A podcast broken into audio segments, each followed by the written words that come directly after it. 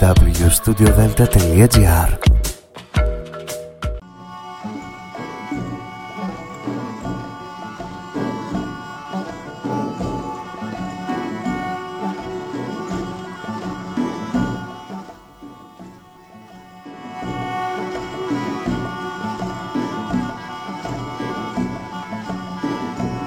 Καλή σας ημέρα κυρίες και κύριοι.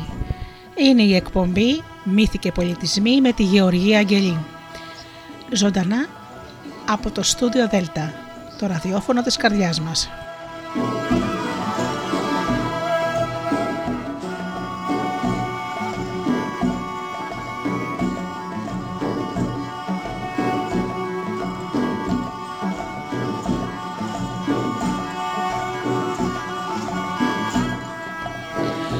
Καλή σας ημέρα αγαπημένοι μου φίλοι.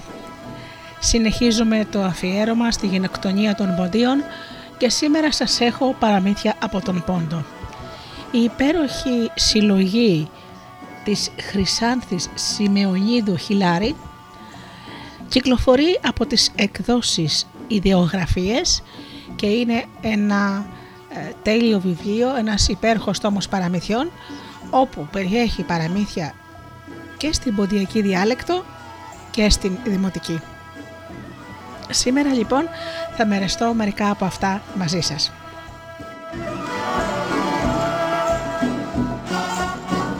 Πρώτα όμως αγαπημένοι μου φίλοι να μοιράσω τις καλημέρες μου και την αγάπη μου σε όλους σας. Καλημερίζω λοιπόν τους φίλους που μας ακούν από τη σελίδα μας πληκτρολογώντας www.studiodelta.gr και μπαίνουν μέσα σε αυτή.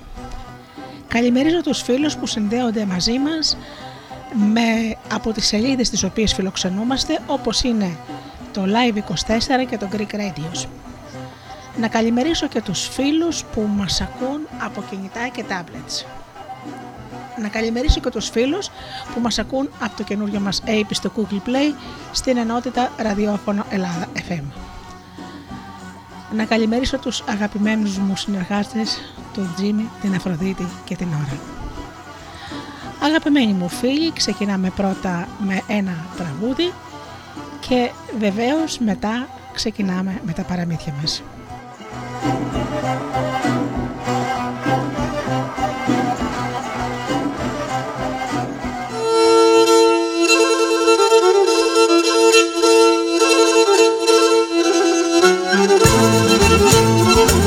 Σου Χρυσανθόπουλε με τη λίρα σου.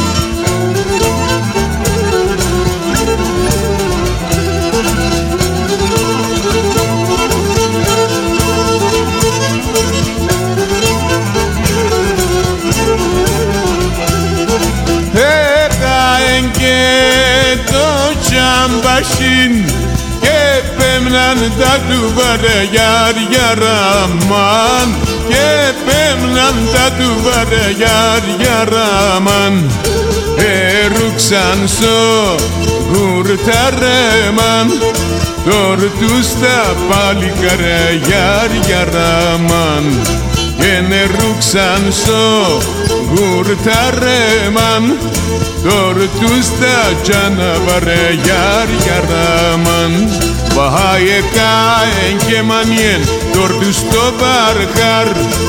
Εκεί άλλο δεν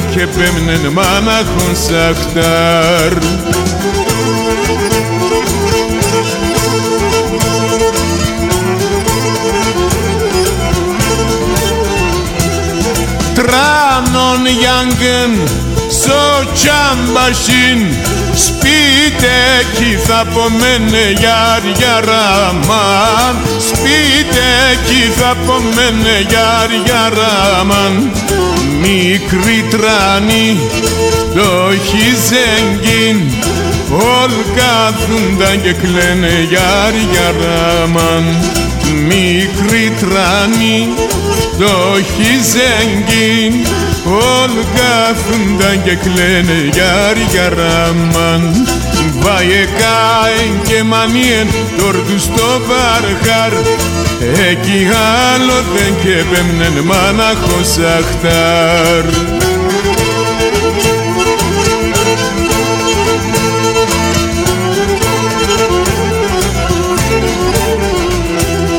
Κλέν τη Θεού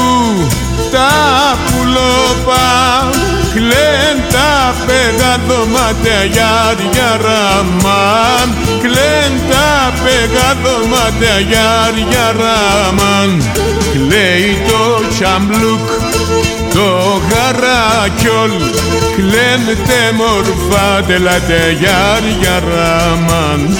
Κλαίει το τσαμπλουκ το γαράκιολ κλαίνεται μορφά τελάτε για ραμάν Βάε κάεν και μανιέν τόρτου στο παρχάρ Εκεί άλλο δε και πέμνεν μάνα κονσαχτάρ Βαεκά και μανιέν τόρτου στο παρχάρ Εκεί άλλο δεν και πέμνεν μάνα κονσαχτάρ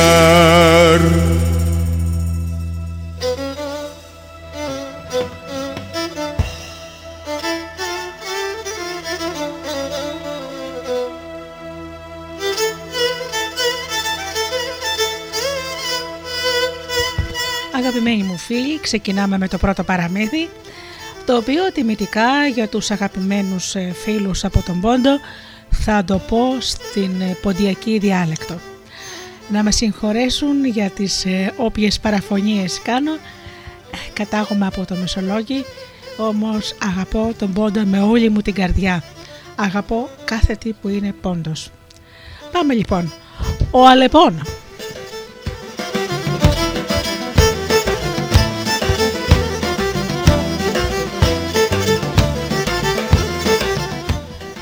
Σα παλαιά τα χρόνια, τα άργυρα έζη, δεν είνας πάπος και είνας γραία.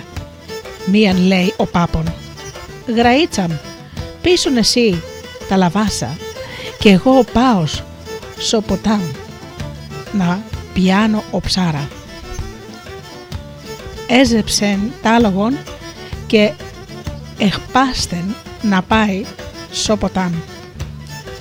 Σίτα επέγεν έδινεν καμτσικέας τον αέραν και ετραγούδεν. Άμον δο έφτασεν σοπ ποτάμ φέρει τρανά λιθάρια και τζουμπών τη ροήν. Επίκεν εν λιμνήν εσέβενς σο νερόν και πιάν τα οψάρα δο εκολύμπαναν επές σο νερόν επίασεν κάποια, έσεγεν άτα άπες σοκαλά, έθηκεν άτα απάνς συν άμαξαν και επέρεν την στράταν για το χωρίον. Σίτα ντάγκαρ ντούγκαρ επέγνεν το κάρον, έλεπα πάν στον δρόμον, ένα σαρίν πράμα χείτε. Μούσε το εατό, είπεν ατόσατον. Για εστέκομαι και καλοτερό ατό. Ω, είπεν ίσχα σοζόν και έσρεν το χαλινάρ. Το ζών εστάθεν, εκατέβηκεν ασύν άμαξαν τερί. Μου σε αλεπώνεν, νάσαν έσεν γραΐτσαμ, θα φορείς τον χειμωγκόν τη γούνα να χουλήσει και πας στην εκκλησία. Άρπαξεν άτεν, εφόρτωσεν άτενς, σοκάρον, εξέβεν, απάν και. Άιντε πάμε χιόνε, ξαν έσυρεν το χαλινάρ. Αμόν δο έφτασεν, συν αυλήν ετσάιξεν. Νέψα, πού είσαι, έλα δακά, τερείς το έγκασε. Έξεγεν το ζών, αν σώ ζυγόν και επίεν αυτός σωμαντρίν. Για σασίν χιόνε, τσίπ έμορφων δουλείαν επίκαμε ο σήμερον και φαϊνίν και γούναν. Η γιάγια εξέβεν ας όσο σπίτ, επίεν σου μας σοκάρον τι δεν και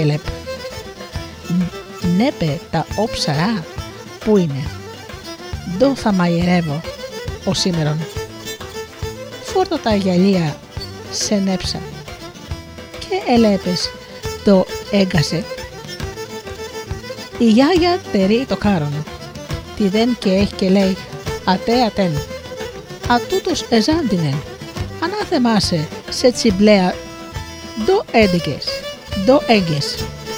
Ακούει τα πατημασέας ατ και κλώσκεται και σίτα γελά λέει ατόν. «Νέπε ντο πολλά οψάρα έπιασες, φτού να μη οματάζωσε και επορώ να σκον άτα, έλα βόηθαμε. Και εφτάει πως επορεί να σκόν το καλάθι. Εκείνος εθύμωσεν και ετσάιξεν, χάσον τα οψάρια και τέρεν τη γούναν νέψα. Αρ τώρα εχόλαστεν η γραία. Χάθ απα δέκεσεν έπε, εγέρασες και ατόρα θα περπέεις με, όπως επίες έρθες. Εγαν, εγανλήλωσεν τα όματα το πάπαν, το κάρον εύχερον εφούμεξεν. Ε, την επίκεν την ψοφέμαντζαν και κίνε έσον ζωντανέσα, εκύλσεν το καλά, εκατήβηκε και κίνε έφαεν τα οψάρα. Και φά εσύ γέρον αέραν. Τα όματα τε ουζέ θα ευγόν ναι η γρία εφοπέθεν. Γιαμ πάθαν τη δέν.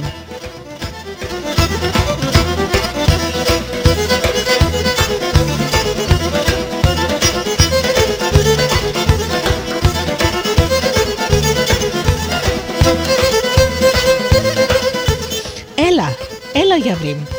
Ηλάεψεν άτον η γιάγια. Μικρός, μικρός είσαι, θα τρανίτσι και μαθάντς να μη διείς πίστην σε αλαπουδέσα και έζησε να τι καλά και εμείς και άλλο καλίον.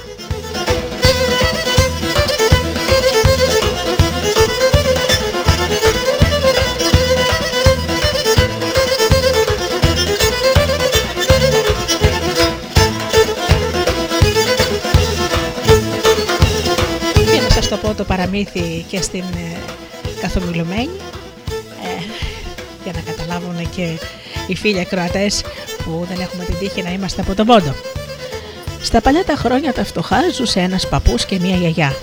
Μια μέρα ο γέρος λέει «Γριά μου, ψήσε εσύ τις πίτες και εγώ θα πάω για ψάρια». Έζεψε το άλογο και ξεκίνησε για το ποτάμι. Καθώς πήγαινε, ανέμιζε το καμτσίκι και τραγουδούσε. Σαν έφτασε στο ποτάμι, έκλεισε με πέτρες τη ροή. Έκανε μια μικρή λιμνούλα και μπήκε στο νερό να πιάσει τα ψάρια που κολυμπούσαν. Έπιασε μερικά. Τα έβαλε στο καλάθι, τα φόρτωσε στο κάρο και ξεκίνησε για το χωριό. Καθώς νταγκάρ νταγκουάρ πήγαινε το κάρο, βλέπει στο δρόμο ένα ξα... ξανθό χνουδάτο πράγμα. Τι είναι, αναρωτήθηκε. Α σταθώ να δω. Ω, φώναξε και τράβηξε το, λιχνα... το χαλινάρι. Το άλογο σταμάτησε, κατέβηκε, καλοκοιτάει, ήταν μια αλεπού. Χαρά σου, γριούλα μου, τυχερή είσαι. Θα φοράς τη γούνα το χειμώνα και θα πηγαίνεις στην εκκλησία. Θα ζεσταίνεται και η πλάτη σου. Την άρπαξε, τη φόρτωσε στο κάρο, ξεκίνησε χαρούμενος και. Άντε πάμε, χιονάτε μου, είπε και τράβηξε το χαλινάρι. Μόλις έφτασε στην αυλή, φωνάζει: Γριούλα μου, πού είσαι, έλα να δεις τη δώρα σου έφερα. Ο ίδιος ξέζεψε και πήγε στο στάβλο το άλογο. Μπράβο, χιονάτε μου. Χιονάτε μου, ωραία δουλειά κάναμε σήμερα και φαγητό και γούνα. Η γριά βγήκε έξω από το σπίτι, κοιτάζει το κάρο, δεν βλέπει τίποτα. Ε, παππού, πού είναι τα ψάρια, τι θα μαγειρεύσω σήμερα; Άνοιξε τα μάτια σου, φόρεσε τα γυαλιά σου, δεν βλέπεις τι ώρα τώρα σου φέρα. Η γιαγιά κοιτάζει το άδειο κάρο και λέει μέσα της: Τρελάθηκε ο Χριστιανός. Ανάθεμα σε τσιμπλιάρι, τι έφερες; Ακούει τα βήματα του παππού, γυρίζει γελώντας και του λέει: Πολλά ψάρια έπιασες, φτού να με σε βασκάνω. Δεν μπορώ να τα σηκώσω μόνη. Έλα, βοήθησέ με. Και κάνει πως δεν μπορεί να σηκώσει το ανύπαρκτο καλάθι. Εκείνος τίμωσε και φώναξε: Άσε τα ψάρια και τη γούνα. Και κοίτα τη γούνα καημένη. Τώρα μου θύμωσε η γιαγιά. Χάσω από εδώ. Γέρασε τώρα και με κοροϊδεύει όπως πήγες ήρθες. Άνοιξε τα μάτια διάπλα το παππούς, το κάρο άδειο. Θύμωσε. Άτινάτη με την πονήρη την αλεπού. Ήταν ζωντανή και έκανε την ψόφια. Κύλησε το καλάθι κάτω, πήριξε και η ίδια, φάει εσύ γέρο αέρα. Κοκκίνησε ο παππούς από το θυμό του. Τα μάτια του πεταχτήκανε. Έλα, έλα τον χάλιψε γριά. Μικρός είσαι, θα μεγαλώσεις και θα μάθεις να μην εμπιστεύεσαι τους πονηρούς και τις πονηριές τους. Και ζήσουν αυτοί καλά και εμείς καλύτερα. Το παραμύθι άφησε στα απομνημονεύματά του ο Ιωάννης Σιμεωνίδης, δάσκαλος γεννημένος το 1878 στη Λιβερά του Πόντου και μεγαλωμένος στο Χιτζιρίκ του Κάρς της Σοβιετικής Ένωσης.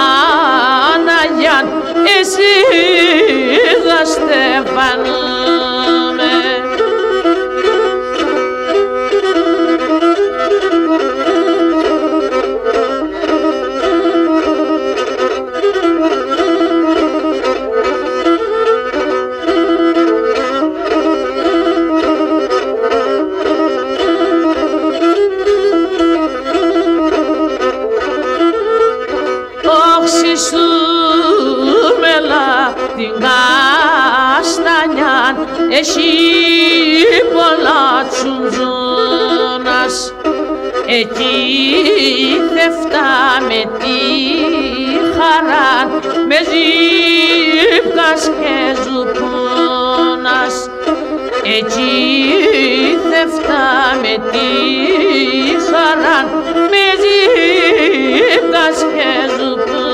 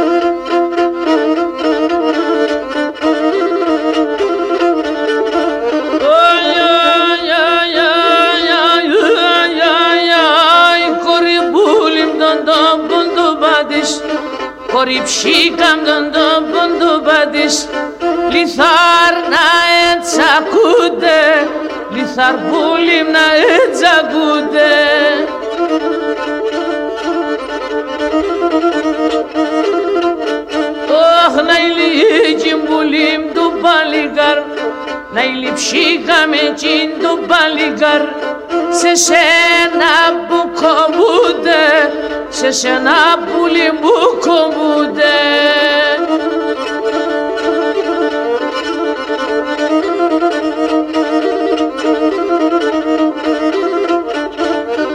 σαν πουλιμ τα κάλια που ελεπ και σαν ψύχαμ τα κάλια που ελεπ κοπέτε τόσο λούχνα κοπέτε πουλιμ τόσο λούχνα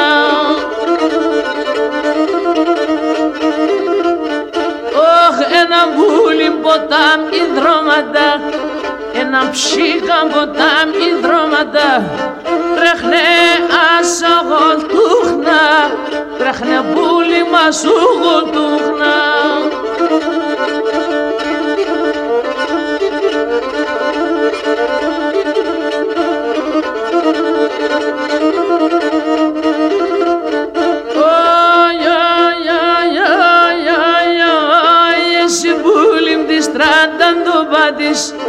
εσύ ψήκαν τη στράταν του πατής την πόδα σε γνωρίζω την πόδα σπούλη με γνωρίζω. Ωχ, εσύ πουλί μου ντες και λίπωσεμ εσύ ψήκα μου ντες και λίπωσεμ κορτσόπα φτυλακίζω κορτσόπα μπουλί φτυλακίζω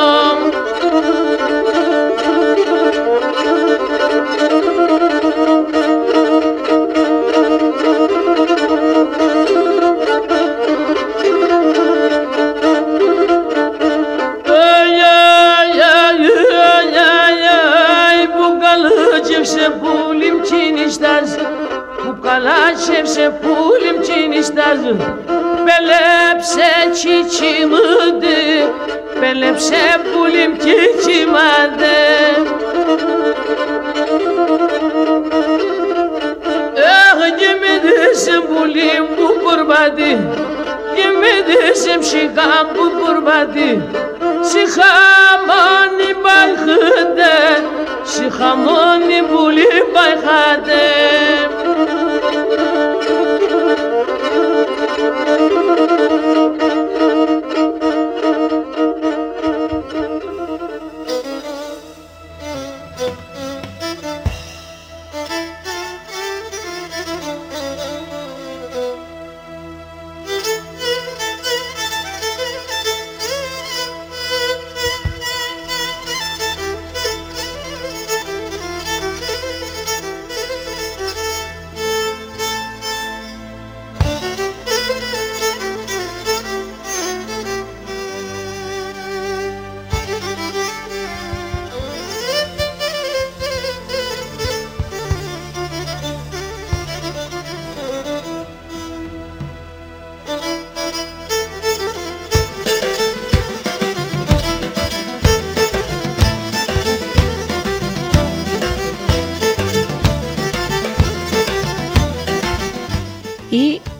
Λεϊγούστρα.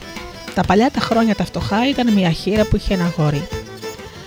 Η καημένη ξενοδούλευε για να μην στηριχθεί ο γιος της τίποτε και πει: Είμαι ορφανός. Τον τάιζε, τον έδινε και ήταν η χαρά της ζωής της. Τα χρόνια πέρασαν. Το παιδί μεγάλωσε και έγινε παλικάρι όμορφος σαν άγγελο ζωγραφισμένος. Μεγαλύτερη από την ομορφιά του ήταν η καλοσύνη του. Έβλεπε τη μάνα του που γύριζε κουρασμένη, ταλαιπωρημένη και η καρδιά του έλειωνε. Και μια μέρα της λέει: Μάνα, μεγάλωσα.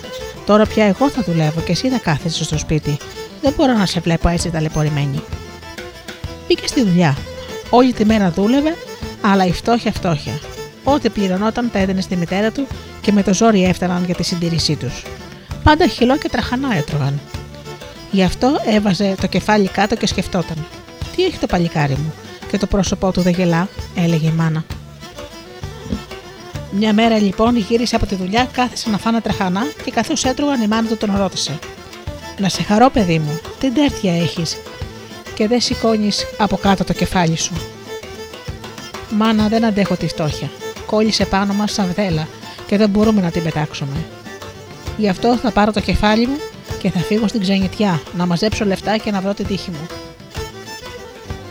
Η καημένη μάνα λες και έπεσε πάνω της φωτιά. Η καρδιά της μάτωσε. Τη φτώχεια την άντυχε. Το βάρος της ξενιτιάς όχι. Θυσία θα γίνω για σένα, παιδί μου. Μόνο εσένα έχω. Πώς να ζήσω χωρίς εσένα; Στην ξενιτιά άλλοι πάνε και πλουτίζουν και άλλοι μένουν εκεί και χάνονται. Ρίζα μου, και εδώ καλά είμαστε. Μείνε να δίνεις χαρά στα γεραματά μου. Μάνα, εγώ πήρα την απόφασή μου. Θα πάω να βρω την τύχη μου. Ή θα χαθώ, ή θα μαζέψω λεφτά και θα γυρίσω πίσω. Δώσε μου την ευχή σου. Να, πάρω, να πάω στο καλό. Τι να κάνει η καημένη, είδε ότι δεν πείθεται, έτοιμασε λίγο το ψωμί, το έβαλε σε ένα δισάκι, του έδωσε το μαχαίρι του πατέρα του, την ευχή της και τον άφησε να κάνει το θέλημά του. Την άλλη μέρα πριν ξημερώσει το παλικάρι, πήρε στον ώμο του το ρησάκι και το μαχαίρι, την ευχή της μάνας του και έφυγε. Περπάτησε, περπάτησε, ανέβηκε σε ράχες, κατέβηκε ορμάνια και το βράδυ, κουρασμένος και πεινασμένος, έκατσε, έφαγε, ακούμπησε σε ένα δέντρο και κοιμήθηκε. Το πρωί ξύπνησε, φορτώθηκε το δισάκι, το μαχαίρι και πήρε τον δρόμο. Και πήγαινε και πήγαινε και πήγαινε Βαριαζόταν στο βουνό, κοιμόταν και την άλλη μέρα περπατούσε. Μια μέρα λοιπόν βρέθηκε σε ένα λιβάδι. Το χορτάρι μεγάλο, πράσινο και τρυφερό, έφτανε στα γόνατα. Δεν μπορούσε να περπατήσει. Έπεφτε, σηκωνόταν, κουράστηκε. Σε ένα πέσιμο είδε κάτι να γυαλίζει. Σηκώνεται, πλησιάζει, κοιτάζει. Ήταν ένα φτερό. Ήταν ένα φτερό. Χρυσό και πλωμιστό, γυάλιζε κάτω από τον ήλιο. Απλώνει το χέρι να το πάρει και ακούει μια ανθρώπινη ομιλία. Όποιος με πάρει θα μετανιώσει και όποιος δεν με πάρει πάλι θα το μετανιώσει. Ε, τι να κάνω τώρα, το παίρνω ή δεν το παίρνω; Θα το πάρω και ας γίνει ό,τι θέλει. Παίρνει λοιπόν το χρυσό φτερό, το βάζει στην τσέπη του, παίρνει το δρόμο, αφήνει δρόμο και κατά το μεσημέρι φτάνει στη θάλασσα. Κουρασμένος κάθισε κάτω από μια μεριχιά και κοιμήθηκε. Μέσα στον ύπνο το ακούει μια φασαρία. Τρόμαξε και πετάχτηκε πάνω. Βλέπει 10-12 αγριάνθρωπου που πήραζαν ένα άγριο άλογο. Αυτό έτρεχε να γλιτώσει. Ξαφνικά πέφτει σε ένα λάκκο. Οι αγριάνθρωποι μαζεύτηκαν γύρω στο λάκκο και έριχναν πέτρες να το σκοτώσουν. Όχα λιμονά μου, θα το σκοτώσουν το άλογο, θα το σκοτώσουν, θα σκοτώσουν και εμένα. Θυμάται το πλουμιστό φτερό και τα λόγια του. Όποιος με πάρει θα το μετανιώσει. Και όποιος δεν με πάρει πάλι θα το μετανιώσει.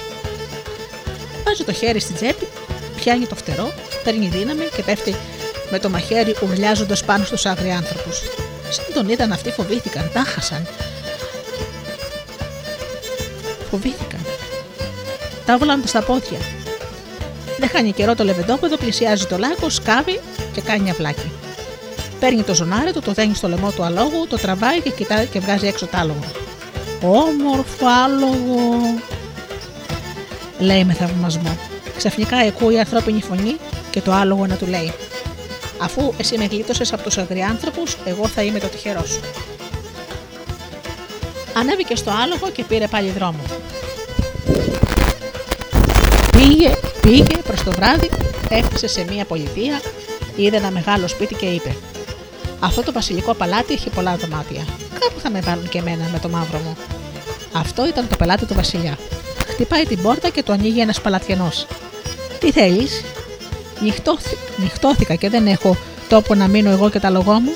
Μήπως έχετε μέρος να ξενυχτήσω και το πρωί; Πάω στο καλό μου. Φεύγω.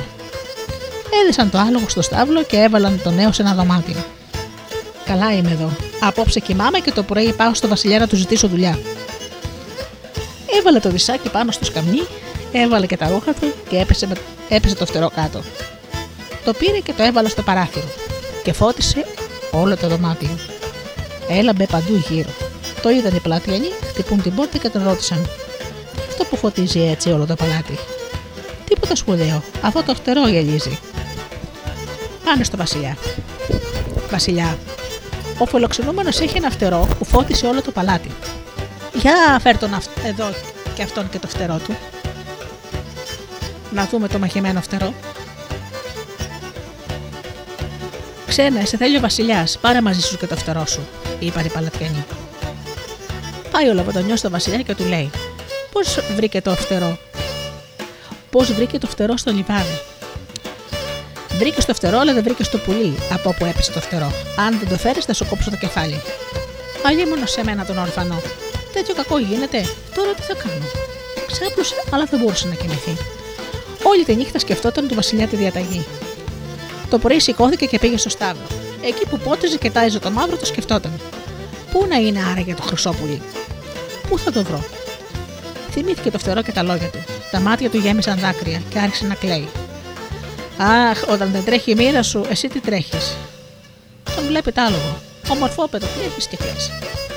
Πώς να μην κλαίω, μεγάλο, μπερά... μεγάλο μπελά έχω βρει. Ο Βασιλιάς με διέταξε να φέρω το χρυσό πουλί που έχει το χρυσό φτερό. Αν δεν το φέρω, θα μου πάρω το κεφάλι. Μην κλε και μη στενοχωριέσαι. Καβαλί με και πάμε να το φέρουμε. Πρώτα όμως άκουσα τι θα κάνεις.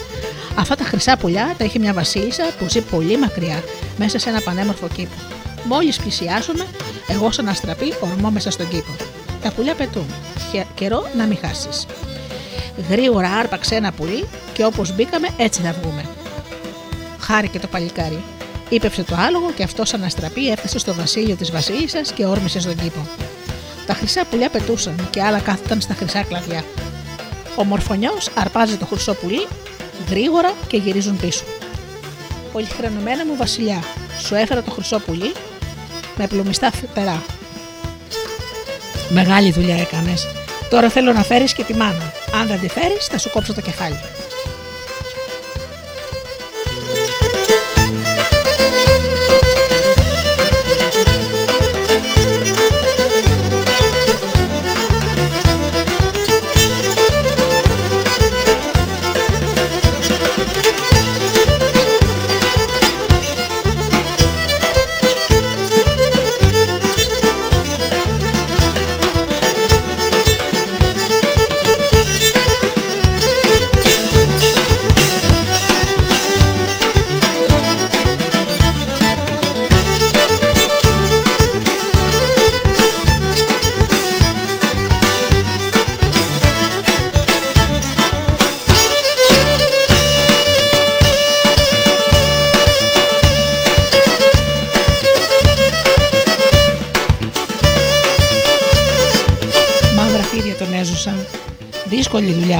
Δουλειά. Πώ να την κάνει. Σκέφτεται, ξανασκέφτεται. Α πάω στην τύχη μου. Κάτι θα ξέρει να με έχει συμβουλέψει. Πάει λοιπόν στο άλογο, τον μαύρο του. Ο Βασιλιάς θέλει τώρα να φέρω τη μάνα των πουλιών. Η καρδιά μου γέμισε με φόβο. Το άλογο είπε: Καθόλου να μην φοβάσαι. Η πουλομάνα είναι σαν την Βασίλισσα. Αύριο τα ξημερώματα πάμε να τη φέρουμε. Ακούστε όμως, άκουσε όμως τι θα κάνεις. Μόλις φτάσουμε στο παλάτι και ορμήσω εγώ στον κήπο, εσύ θα την πιάσει από τα μαλλιά. Θα την βάλεις επάνω μου και θα την κρατάς σφιχτά. Αυτή θα σου φωνάξει, θα σε καταργέται. Εσύ όμως δεν θα βγάλεις μιλιά, αλλιώς θα χαλάσει δουλειά. Καλά, ό,τι μου πεις θα κάνω. Την άλλη μέρα, μόλις άρχισε να φωτίζει, ετοίμασε το άλογο και ξεκίνησε. Το μαγεμένο άλογο έγινε αστραπή. Αμέσως έφτασε στο παλάτι. Πλησίασαν στον κήπο. Τα χρυσά πουλιά πετούσαν και τα καλαϊδήματά τους έφταναν γλυκά γλυκά στα αυτιά του. Η πουλομάνα η Βασίλισσα πεντάμορφη καθόταν στο βασιλικό θρόνο και χαιρόταν η καρδιά της που έβλεπε τα πουλιά της και με φωνή γλυκιά τραγουδούσε. Ο κόρφος σου παράδεισος, τύχη έχει που τον κοιμάται. Το πρόσωπό σου κόνισμα, χαράει και προσκύνατο. Ορμάει το άλογο στον κήπο. Αρπάζει ο λεφέτη τη Βασίλισσα από τα μαλλιά και την πετάει πάνω στο άλογο. Προσπαθεί η Βασίλισσα να γλιτώσει. Ο μορφωνιό την κρατάει σφιχτά στην αγκαλιά του και χειρίζουν πίσω. Βλέπει η Βασίλισσα ότι δεν μπορεί να φύγει και αρχίζει τις κατάρες. Καλημέρα να μην δεις, πέτρα να γίνεις και να μην μπορεί να κινηθείς. Να σβήσει το καντήλι της ζωής σου. Το παλικάρι μιλιά δεν έβγαλε. Όπως του είχε πει το άλογο. Έφτασαν λοιπόν στο παλάτι και την πήγε στο Βασιλιά. Βασιλιά μου, να την μάνα των πουλιών, σου την έφερα. Την είδε ο Βασιλιάς και χάσε το μυαλό του. Μεγάλος έρωτας μπήκε στην καρδιά του. Εσύ πήγαινε να ξεκουραστείς και εγώ θα σου δώσω ό,τι θέλεις, είπε στο νέο. Έφυγε το παλικάρι και λέει ο Βασιλιάς στη μάνα των πουλιών. Θα σε πάρω για γυναίκα μου, θα σε κάνω Βασίλισσα. Η Βασίλισσα όμως αγάπησε το παλικάρι, γι' αυτό λέει στο Βασιλιά. Για να γίνει αυτό πρέπει να μου φέρεις τη λεϊλιγούστρα. Και τι είναι αυτό; Η λιγούστρα είναι μια φοράδα με 40 φιλικά άλογα. Ζει στη θάλασσα. Μόλις τη φέρεις, θα γίνω γυναίκα σου. Τι να κάνει ο Βασιλιά, το χατήρι της ήταν μεγάλο. Πρέπει να κάνει το θέλημά της. Σκέφτηκε, ξανασκέφτηκε, θυμήθηκε το ξένο. Αυτός θα με βοηθήσει. Τόσο κατάφερε, έστειλε και τον φώναξε. Άκουσα, του είπε. Ό,τι σου είπα ως τώρα το έκανες. Τώρα θα πας να φέρεις μέσα από τη θάλασσα τη λιγούστρα. Αλλιώς θα σου κόψει το κεφάλι. Θυμήθηκε το φτερό και τη φωνή. Για κοίτα εσύ την πελάδες, έβαλα το κεφάλι μου το φτερό, σκεφτόταν. Πάει στο άλογο και λέει, του λέει τη διαταγή του έδωσε ο Βασιλιάς. Αυτά που συζητάει είναι πολύ δύσκολη δουλειά. Η λιγούστρα ζει στη θάλασσα με 40 φοράδες. Εγώ, ο αρσενικός, ήμουν με αυτές. Εκείνη τη μέρα που με γλίτωσες από τους αγριάνθρωπου, βγήκα να βοσκήσω και είδες τι έγινε. Να σε καλά που με γλίτωσες, γι' αυτό σου είπα. Εγώ θα είμαι το τυχερό σου. Θα πας στο, στο βασιλιά και θα του ζητήσεις 40 ντομάρια και 40 οκάδε πίσα. Αν δεν τα δώσει, δεν θα μπορέσω να βγάλω τη λέει λιγούστρα από τη θάλασσα. Πάει λοιπόν το παλικάρι στο βασιλιά και ζητάει το, τα δέρματα και την πίσα. Ο βασιλιάς διστάζει να γίνουν όλα, διατάζει να γίνουν όλα όπως θέλει ο νέος, αρκεί να ικανοποιηθεί το θέλημα της βασίλισσας. Το παίρνει και πηγαίνει στο άλογο. Τώρα είπε το άλογο, άλυψέ με με πίσα και κόλλησε πάνω το δέρμα. Συνέχισε το ίδιο, ώσπου να τελειώσουν όλα τα δέρματα. Οι φοράδες είναι πολύ άγριες. Μόλις πλησιάζω θα με δαγκώσουν και θα με κλωτσίσουν. Με τα δέρματα όμως θα γλιτώσουν. Αλλά και εγώ το ίδιο θα κάνω. Και σιγά σιγά ίσως καταφέρω να τις βγάλω από τη θάλασσα. Αν δεν μπορέσω, τότε θα με σκοτώσουν και εσύ θα πνιγείς. Μόλις τελείωσε το παλικάρι το κόλλημα, το άλογο μπήκε στη θάλασσα. Ο ίδιος κάθεσε στην άκρη και περίμενε. Θα ζήσω ή θα πεθάνω, σκεφτόταν. Το άλογο στη θάλασσα παλεύει με την λέει γούστρα και τις 40 φοράδες. Η θάλασσα φούσκωνε και άφριζε. Ο, ουραν... ο ήλιος βασίλευε και το άλογο δεν φαινόταν πουθενά. Ξαφνικά βλέπει την γούστρα να βγαίνει, όχι όμως και το μαύρο άλογο. Αλλή μονό μου, χάθηκε το τυχερό μου. Ετοιμάζεται να πέσει στη θάλασσα, αλλά να, πίσω. Έβγαινε ο μαύρος του, κατακουρασμένος, με σκισμένα τα δέρματα, σε άθλια κατάσταση. Νίκησα, του είπε. Τώρα πρέπει να την ξεγελάσουμε. Μόλις σε πλησιάσει, ανέβα στη ράχη της και τρέξει στο παλάτι. Οι άλλες φοράδες θα τρέξουν από πίσω της. Γλυκομιλάει. Στην λιγούστρα, όταν τον πλησιάζει, πηδάει στη ράχη της και πάει στο βασιλιά. Πίσω πήγαιναν οι φοράδες και πιο πίσω ακόμα το μαύρο άλογο. Έφτασαν στο παλάτι του βασιλιά. Ο βασιλιάς καθόταν στο θρόνο του, πάει στο παλικάρι και του λέει: Πολλά τα χρόνια σου, Βασιλιά, σου έφερα τη Λιλιμπούστρα και τις 40 φοράδες. Ο Βασιλιάς γύρισε στη Βασιλομάνα. Βασιλομάνα, η επιθυμία σου πραγματοποιήθηκε. Ήρθε η ώρα να σε κάνω Βασίλισσα. Αλλά η Πουλομάνα ήξερε ποιος έφερε τη Λιλιμπούστρα και του είπε: Θέλω να κάνεις κάτι ακόμα. Ο λόγος σου για μένα είναι νόμος. Θέλω να αρμέξεις τις φοράδες.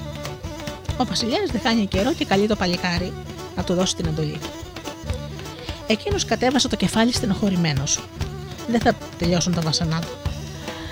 Το άλογο ας είναι καλά και πάλι θα με σώσει, σκέφτηκε. Πάλι λοιπόν και το το λέει όλα. Και άλλο θέλημα πρέπει να κάνω, να αρμέξω τις φοράδες. Φοράδες είναι άγριες, γι' αυτό το άρμεγμά τους είναι δύσκολο. Αλλά μην φοβάσαι καθόλου, εγώ θα είμαι κοντά σου και θα χλιμητρίζω δυνατά. Αυτές θα φοβηθούν και δεν θα κουνηθούν. Και εσύ άρμεγε με την ησυχία σου. Όπως τα είπε, έτσι και έκαναν. Άρμεξε τις φοράδες, γέμισε ένα μεγάλο κουβά μεγάλα και πήγε στο Βασιλιά. Βασιλιά πολύ χωρεμένε, άρμεξε τις φοράδες και γέμισε αυτό το κουβά. Μετά ο Βασιλιάς γύρισε στη Βασίλισσα. Παντά μορφή μου άρμεξε τις φοράδες, θέλεις τίποτα άλλο; Η Πουλομάνα ήξερε ότι όλα αυτά τα θελήματα τα έκανα το παλικάρι και γι' αυτό λέει στο Βασιλιά. Άλλο ένα, άλλο ένα θέλημα θα κάνεις που θα είναι και το τελευταίο. Ό,τι θέλεις, πες μου το και θα το κάνω. Θέλω να λουστεί με το χάλα των φοράδων. Αυτή είναι εύκολη δουλειά, θα την κάνω. Αλλά αμέσως μετά θα κάνουμε το γάμο. Αυτά είπε και πήγαινε ετοιμαστεί. Καθώς πήγαινε, σκέφτηκε. Μήπως πάθω κάτι κακό. Δεν βάζω πρώτα το παλικάρι μέσα και μετά να μπω εγώ. Και του λέει: Θέλω να λουστεί με το γάλα που άρμαξες. Δεν θα γλιτώσω από αυτόν.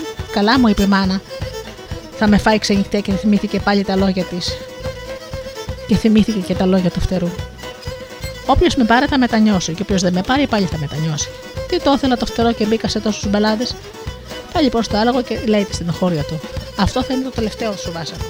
Όταν θα, θα λούζεσαι θα είμαι κοντά σου. Εσύ μου γλίτωσες στη ζωή και θα σου τα αποδώσω. Πάμε λοιπόν να λουστείς και μη φοβάσαι. Θα δέσεις πρώτα όλες τις φοράδες με τη μάνα του, στη λιγούστρα. Μόλις μπεις στο γάλα, θα ρουφήξω όλο το δηλητήριο που έχει μέσα. Το ίδιο θα κάνουν και οι φοράδες. Εσύ έμπα μέσα και έβγα γρήγορα. Με το βασιλιά τι θα γίνει, δεν θα ανακατεύουμε. Αυτά είπε το άλογο γιατί ήξερε καλά πως όποιος λουστεί με τέτοιο γάλα θα λιώσει σαν βούτυρο.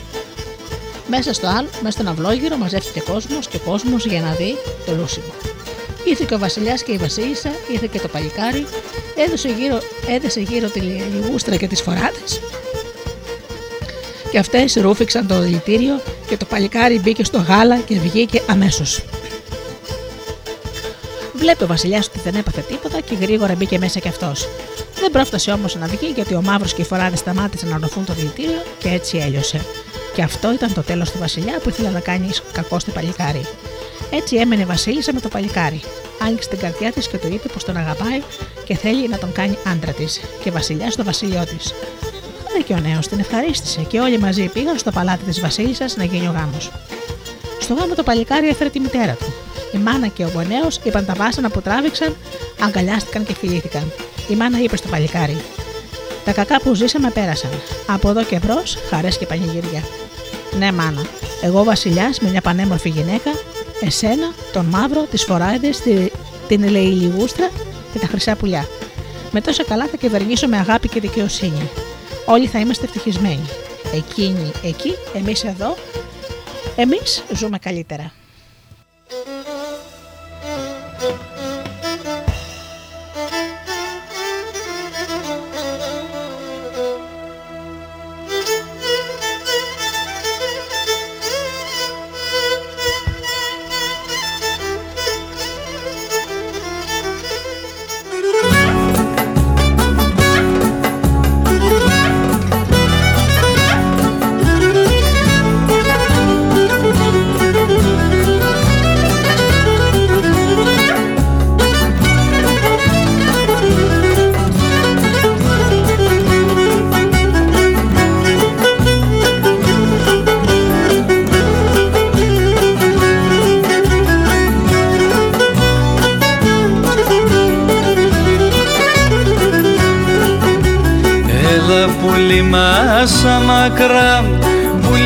Πουλί μας μακρά Έλα πουλί μας μακρά πουλί μας μακρά και νέλα συν ξενιτίαν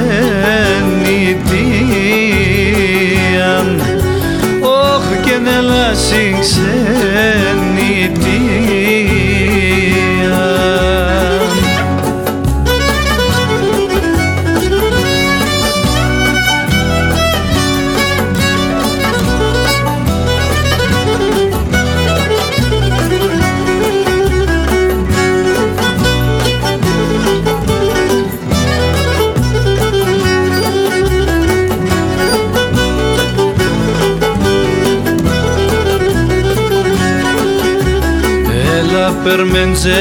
να ψήν πουλόπο με να ψήν έλα περμεντζένε να ψήν πουλόπο με να ψήν και πονεμένον καρδίαν. Αχ και πονεμένον καρδίαν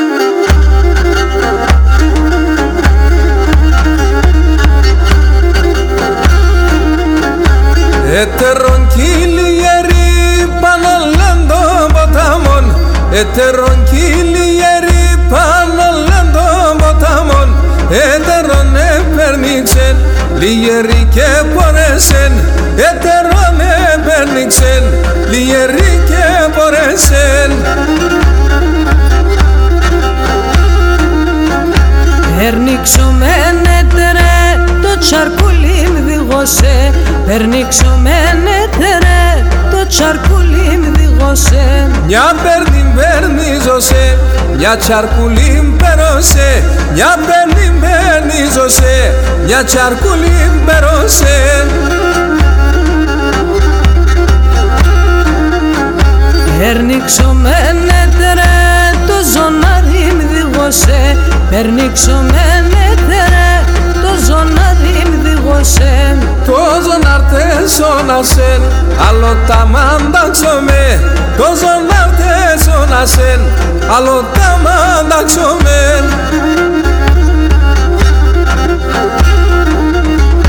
Περνίξομενέτερε το βρασάλι μ διγωσέ Περνίξομενέτερε το βρασάλι μ διγωσέ Τον αυτά τα κλερών, τα ψημονά και ιατό Άλλο τα μάνταξομαι, εγώ εσέν παίρνιζωσεν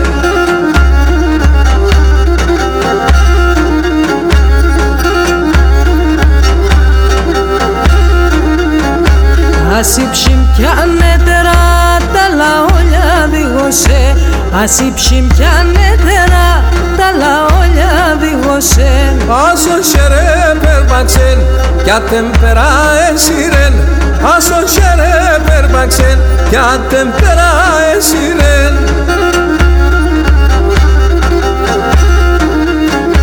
Δώσ' με κορίν πέταξε στη φιλιά δεν τα γάμε Δώσ' με κορίν πέταξε στη φιλιά δεν τα γάμε Έμπρα μου λιβαδαΐν Πάμε εκεί και δίγωσε Έμπρα μου λιβαδαΐν Πάμε εκεί και δίγωσε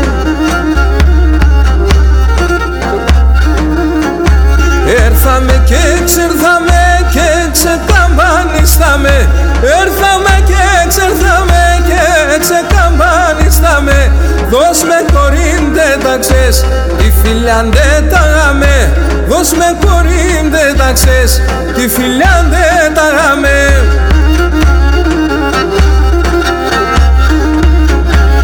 Τέμπρα μου κύλα διαήν πάω κι και δίγωσε Τέμπρα μου κύλα διαήν πάω κι και δίγωσε και εκεί πέρα είναι πάω κι και δίγωσε και εκεί πέρα είναι πάω κι και δίγωσε Έρθαμε και ξερθάμε και ξεκαμπανίσαμε Έρθαμε και ξερθάμε και ξεκαμπανίσαμε Άρδος χωρίν δεν τα ξέρεις και ντε συνέταγαμε. Άρδος χωρίν δεν τα ξέρεις και ντε συνέταγαμε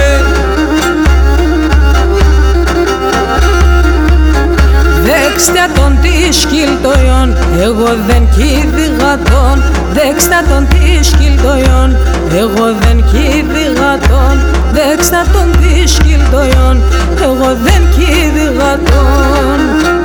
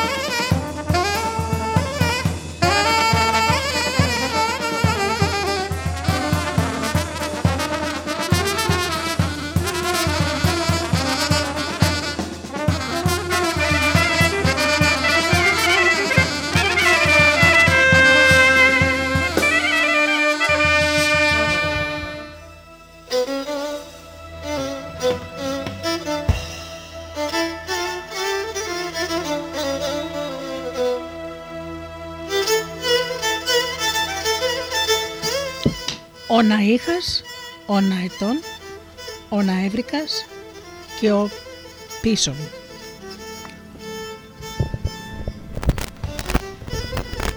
Κάποτε ήταν τέσσερα αδέρφια. Τον πρώτο τον έλεγαν Ναΐχα, τον, δεύτερο, τον δεύτερο Ναέτον, τον τρίτο Ναέβρικα και τον τέταρτο Πίσων.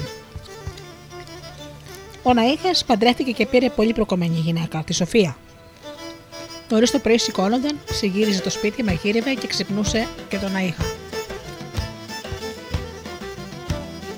Σήκω βλογεμένα να πάμε στο χωράφι. Ο Νικόλας έχει ώρα που έφυγε. Πώς πήγε η γυναίκα, Με το κάρο. Δεν άκουσε τη φασαρία που έκανε. Εσύ ροχάλιζες στο κρεβάτι και πού να ακούσεις. Μα ευλογημένη να είχαμε κι εμείς κάρο, καλά θα ήταν. Τώρα με τα πόδια, ώσπου να φτάσουμε, θα κουραστούμε. Πώς να δουλέψουμε κουρασμένοι. Αυτά είπε και γύρισε από την άλλη μεριά και κοιμήθηκε.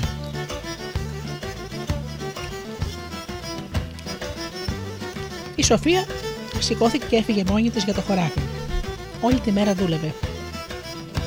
Μόλις άρχισε να ανοιχτώνει, γύρισε σπίτι, κουρασμένη και κατάκοπη. Έβαλε το φαγητό στη φωτιά και καθώς ψινόταν, άρχισε τις δουλειές του σπιτιού. Σε λίγο γύρισε και εκείνος από, το, από το καφενείο. Όλη τη μέρα τι έκανες σαν πρόκοπε. Ένα, ώσπου να σηκωθώ, να κάνω το καφέ και εδώ του μάθανε τα λόγια του για να φανεί η δουλειά και του, καφού, και του καφέ το ψήσιμο. Η Σοφία έστωσε το τραπέζι και τον φώναξε. Έφαγαν, έπιναν τα πιάτα, τελείωσε τις δουλειές και πήγαν να κοιμηθούν.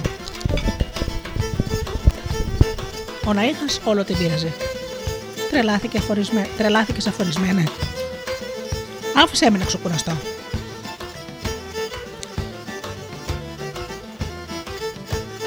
Ο Ναΐχας δεν έχει ησυχία. Τη δουλειά που κάνω καλά δεν με αφήνει να την κάνω. Τέλος πάντων ξημέρισα και άρχισε να λαλούν τα κοκόρια. Η Σοφία σηκώθηκε. Σήμερα θα πάμε στη λίμνη να κόψουμε καλάμια. Οι φασολιές μεγάλωσαν, θέλουν στήριγμα. Θα πέσουν. Να είχαμε ακόμα ένα κλαδευτήρι Σοφία, θα ερχόμουν κι εγώ. Αλλά έχουμε μόνο ένα. Γύρισε από την άλλη και κοιμήθηκε.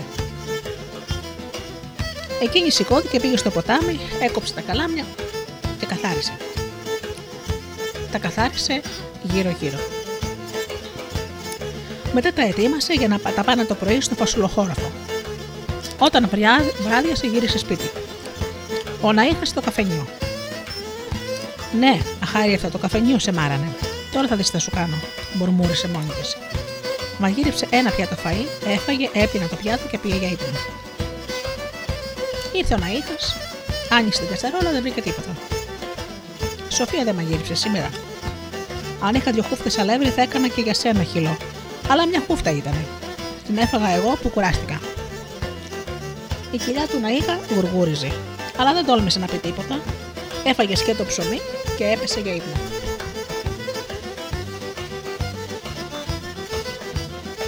Το άλλο πρωί η Σοφία, πριν φωτίσει, έφυγε για το χωράφι. Ο προκομμένος έκανε πως κοιμάται.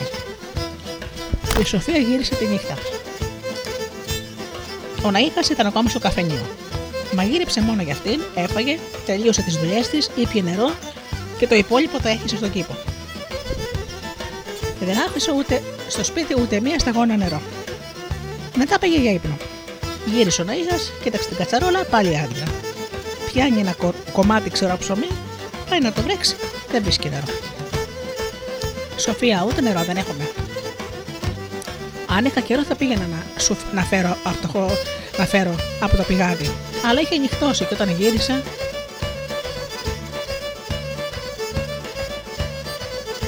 Και δεν έκανα τίποτα.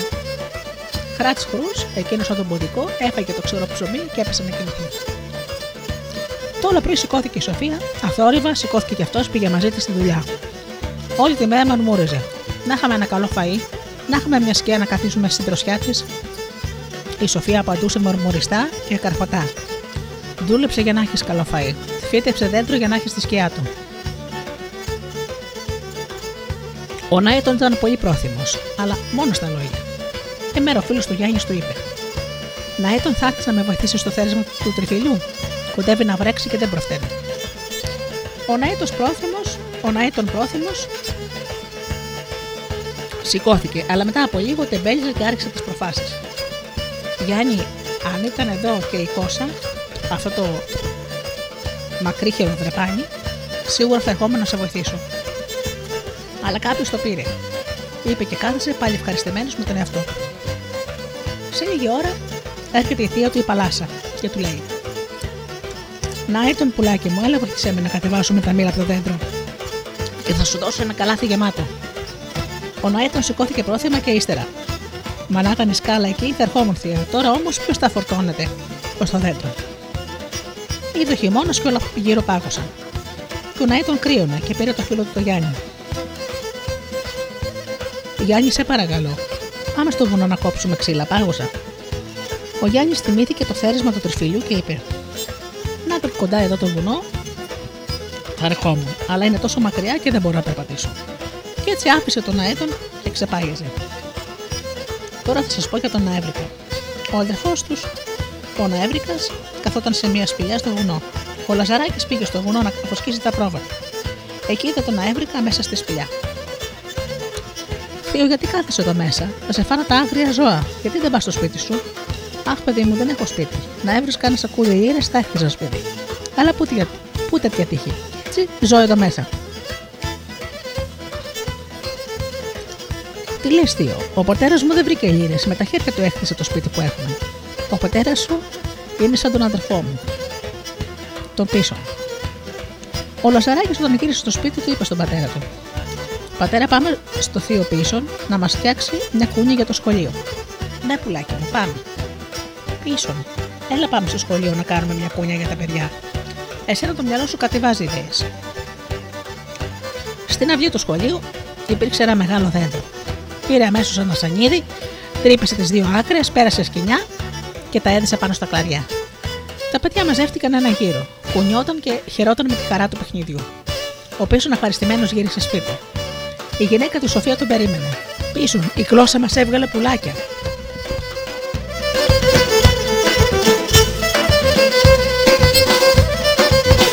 Και δεν μπορούν να ανέβουν και να κορτιάσουν πάνω στο δέντρο. Θα τα φάει αλεπού, ας κάνουμε ένα κοτέτσι. Άντε γυναίκα, βόηθα με κι εσύ. Μάζεψαν ξύλα και πέτρες, έκαναν λάσπη και να, ως το βράδυ τελείωσαν το κοτέτσι. Έβαλαν μέσα την κλώσσα με τα πουλάκια της.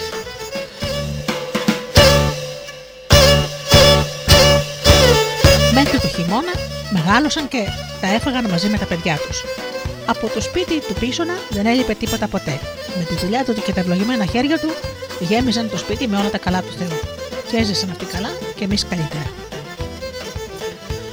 Το παραμύθι βρήκα στα απομνημονεύματα του πατέρα μου Ιάκωβου Σιμεωνίδη, δάσκαλου, που γεννήθηκε το 1878 στα Λιβερά του Πόντου και μεγάλωσε στο Κάρ της Σοβιετική Ένωσης. Εργάστηκε ως δάσκαλος 18 χρόνια στη Ρωσία και 19 χρόνια στην Ελλάδα μετά το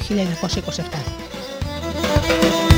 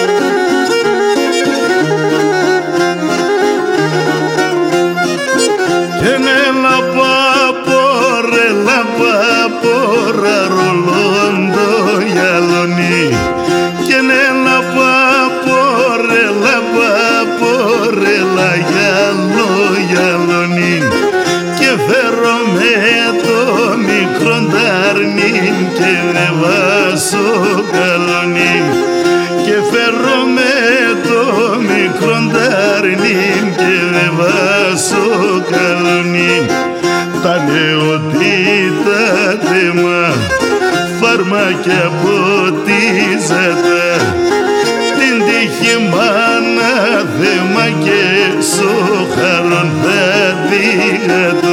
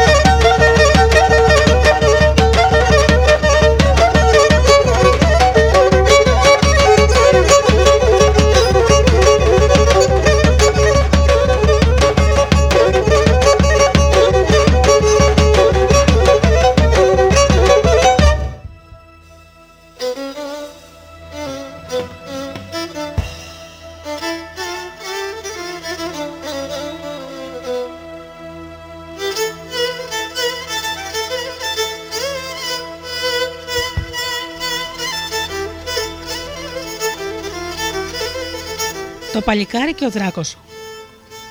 Ζούσε κάποτε ένας βασιλιάς με τη βασίλισσά του στο βασίλειό τους. Ήταν πολύ καλοί και ο κόσμος τους αγαπούσε. Ένα βάσανο είχαν. Δεν είχαν παιδιά. Θεέ μου, όλα τα καλά μας έδωσες. Α μας έδινες και ένα μωρό και τίποτα άλλο δεν θα θέλαμε, παρακαλούσαν. Σαν άκουσε ο Θεός τα παρακάλια τους, η θάλασσα, η Βασίλισσα σε εννέα μήνες γέννησε δύο όμορφα αγοράκια που έμοιασαν μεταξύ τους σε δύο σταγόνες νερό. 40 μέρες είχαν χαρές σε όλο το παλάτι και σε όλο το βασίλειο. Όμως η χαρά δεν κράτησε πολύ. Η Βασίλισσα αρρώστησε βαριά και πέθανε. Ο Βασιλιάς αναγκάστηκε να πάρει άλλη γυναίκα για να μεγαλώσει τα δίδυμα.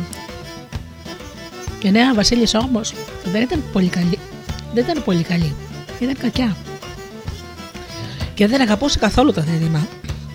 Μέρα νύχτα σκεφτόταν πώς θα καταφέρει να εξαφανίσει τα ορφανά. Μια μέρα έφτασε κακή είδηση στο παλάτι, θα γίνει πόλεμος και όλοι αναστατώθηκαν. Ο Βασιλιάς πήρε το στρατό του και ξεκίνησε για τον πόλεμο. Βρήκε τότε την ευκαιρία η γυναίκα του και κάλεσε ένα παρατρεχόμενό της Του έδωσε τα δίδυμα και του είπε να πάει στο δάσος να τα σκοτώσει. Αυτός πήρε τα παιδιά, τα πήγε στο δάσος, τα κούμπησε πάνω στα χόρτα και έβγαλε το σπαθί του. Εκείνα όμως το χαμογέλασαν. Νόμιζαν πως παίζε μαζί τους και τα λυπήθηκε. Τέτοια μωρά πώς να τα σκατώσει κανείς. Τι κακό έκαναν, σκέφτηκε. Βάζει ξανά το σπαθί στο θικάρι, βγάζει τα ρουχαλάκια των παιδιών, τα παίρνει μαζί του και φεύγει.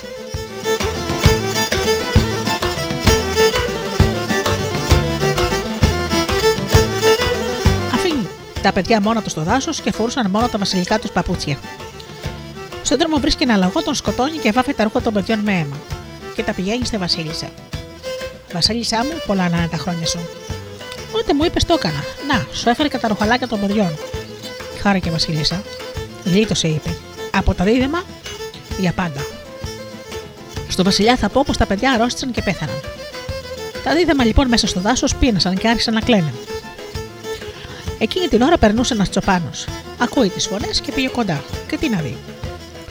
Δύο μωρά όμορφα σαν ζωγραφιές. Πόσο έμοιαζαν μεταξύ τους. Κοιτάζει γύρω του, δεν βλέπει κανέναν. Είδε τα βασιλικά παπουτσάκια και κατάλαβε. Αυτά τα αγοράκια βασιλόπουλα είναι. Πήρε λοιπόν τα μωρά στο, καλά, στο καλύβι του και ήταν καλός άνθρωπος, τα μεγάλωσε, τα αγάπησε σαν δικά του παιδιά.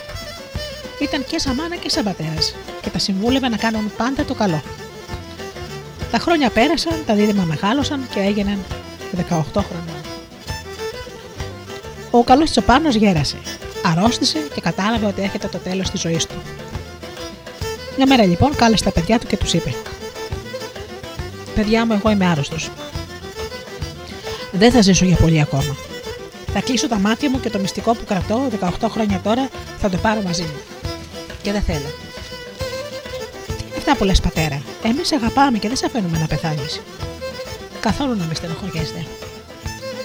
Η ζωή έχει θάνατο. Και αυτό δεν κανείς δεν το αλλάζει. Γι' αυτό ήρθε η ώρα να σας πω την ιστορία σας. Και τους είπε πως τα βρήκε μόνο τους και παρατημένα στο δάσος. Πουλάκια μου, η ρίζα σας είναι βασιλική. Εγώ σας ειδικά και σας μεγάλωσα σαν παιδιά μου. Τώρα πάτε να βρείτε την τύχη σας. Πάτε και τα βασιλικά σας παπούτσια. Αυτά από πάνω και ξεψύχησε. Τον έκλαψαν τα δίδυμα. Τον έδεψαν, έριξαν στον άμμο τους ένα δισάκι με προσφάι, ζώστηκαν τα σπαθιά τους και πήραν τον δρόμο να βρουν την τύχη τους και τον πατέρα τους. Και περπάτησαν, περπάτησαν μέσα στο δάσος και ξαφνικά βλέπουν μια λένα με τα 7 μικρά της. Τρόμαξαν. Άρπαξαν τα σπαθιά τους και ορμούν πάνω στη λένα. Αυτή έπεσε στα πόδια τους και τους παρακαλεί. Να σας χαρώ, μη με σκοτώσετε. Αφήστε με να μεγαλώσω τα παιδιά μου και θα σας δώσω δυο λιονταράκια. Άφησαν λοιπόν τη Λένα, πήραν τα, λιονταριά, τα λιονταράκια και φύγανε. Προχώρησαν καμπόσο. Ανάμεσα στα δέντρα βλέπουν μια αρκούδα με 7 αρκουδάκια. Βάζουν, βγάζουν και οι δύο τα σπαθιά τους να τη σκοτώσουν. Φοβήθηκε η αρκούδα και λέει: Σας παρακαλώ, παλικάρια μου, μην με σκοτώσετε, αφήστε με να μεγαλώσω τα παιδιά μου και θα σας δώσω δύο αρκουδάκια. Άφησαν την αρκούδα, πήραν τα αρκουδάκια και συνέχισαν τον δρόμο τους. Δεν περπάτησε για πολύ, να σου ένας λύκος με 7 λυκόπουλα. Βγάζουν τα σπαθιά τους, τρομά ο λύκος, πέφτει στα πόδια τους. Πολύ σας παρακαλώ, με μου κάνετε κακό. Και εγώ θα σας χαρίσω δύο λυκόπουλα. Τον, ε, τον λύπηθηκαν, τον άφησαν και πήραν τα λυκόπουλα και έφυγαν. Σε λίγο, να μια λεπού με 7 λεπουδάκια. Την είδαν τα δυο τα αδέρφια, ορμού να τη σκοτώσουν. Και αυτή αρχίζει να τα παρακαλεί. Μη μου σκοτώσετε και εγώ θα σας δώσω δυο αλεπουδάκια. Την αφήνουν να ζήσει, παίρνουν τα αλεπουδάκια στους ώμους και, και αρχίσαν τον δρόμο. Μπροστά αυτοί, πίσω τα ζώα. Καθώς περπατούσαν, βλέπουν κάτω από ένα θάμνο ένα λαγό με 7 λαγουδάκια και στα κλαδιά πάνω ένα σκιούρο με 7 σκιουράκια. Ο ένας αρπάζει το λαγό, ο άλλος αρπάζει το σκιούρο. Ο λαγός παρακαλεί και τους φυλάει τα χέρια. Ο μορφωνή μου, χαρίστε μου τη ζωή και δύο λαγουδάκια θα είναι δικά σας. Και εγώ θα σας δώσω δύο σκιουράκια, αν μου χαρίσετε τη ζωή. Πήραν τα λαγουδάκια, πήραν τα σκιουράκια και πάλι μπήκαν στον δρόμο. Και καθώς περπατούσαν, ακούνε μια φασαρία. Μια νυφίτσα με 7 παιδιά. Τους είδε και έτρεξε να κρυφτεί. Την είδαν τα δίδυμα και τρέχουν να την πιάσουν. Αυτή τους φοβήθηκε Στάθηκε, τους φυλάει τα πόδια και τους παρακαλεί. Αν δεν μου κάνατε κακό, θα σας δώσω δυο μωρά μου. Νυφίτσες. Την, την αφήνουν, παίρνουν τις νυφίτσες και φεύγουν. Μοιράζονται τα ζώα, 7 ο ένας, 7 ο άλλος και αυτοί προχωρούν μπροστά και πιστό ζώα. Όπως πηγαίνουν, συναντούν ένα μεγάλο δέντρο πεσμένο. Μετά το δέντρο ο δρόμος διχάζεται. Κάθονται και σκέφτονται. Ποιο δρόμο να πάρουν; Εδώ θα χωριστούμε. Εσύ θα πας δεξιά και εγώ αριστερά, είπε ο ένας αδερφός.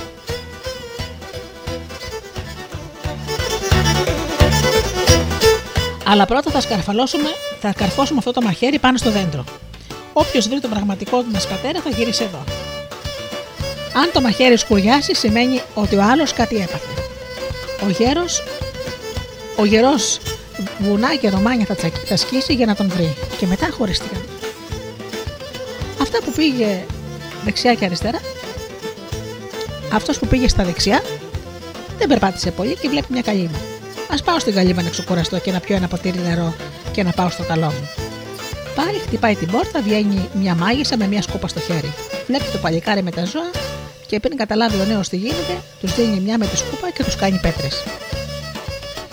Ο αδερφός που πήγε αριστερά περπάτησε και περπάτησε και κουράστηκε. Κάθισε σε ένα δέντρο να ξεκουραστεί. Έκλεισαν τα μάτια του και εγώ θα κοιμηθώ λίγο, είπε στα ζώα. Εσείς να προσέχετε να μην πάθουμε κανένα κακό. Κοιμήσου ξέχναστος. Αν γίνει κάτι, θα σε ξυπνήσουμε. Κοιμήθηκε αυτός στη μέση και γύρω του τα ζώα. Δεν πέρασε πολλή ώρα, γυρίζει το λιοντάρι και λέει στην αρκούδα. Φύλαξε εσύ αρκούδα για να κοιμηθώ λίγο. Κοιμήσου, λέει η αρκούδα. Αλλά σε λίγο νύσταξε και η αρκούδα και λέει στο, στο λύκο. Βασίλεψαν τα μάτια μου. Μιλά και εσύ λίγο; Κοιμήσου, της λέει ο λύκος. Αλλά δεν πέρασε πολλή ώρα, ζήλεψε και ο λύκο και εγώ θα κοιμηθώ, λέει στην Αλεπού. Το ίδιο και η Αλεπού στο λαγό, ο λαγός στο σκύρο, έπειτα νιστάζει και ο σκύρος και λέει στην Ιφίτσα. Να μ' αφήσεις να κοιμηθώ κι εγώ; Καλά, κοιμήσου. Εγώ ξύπνια είμαι, θα σας φυλάω.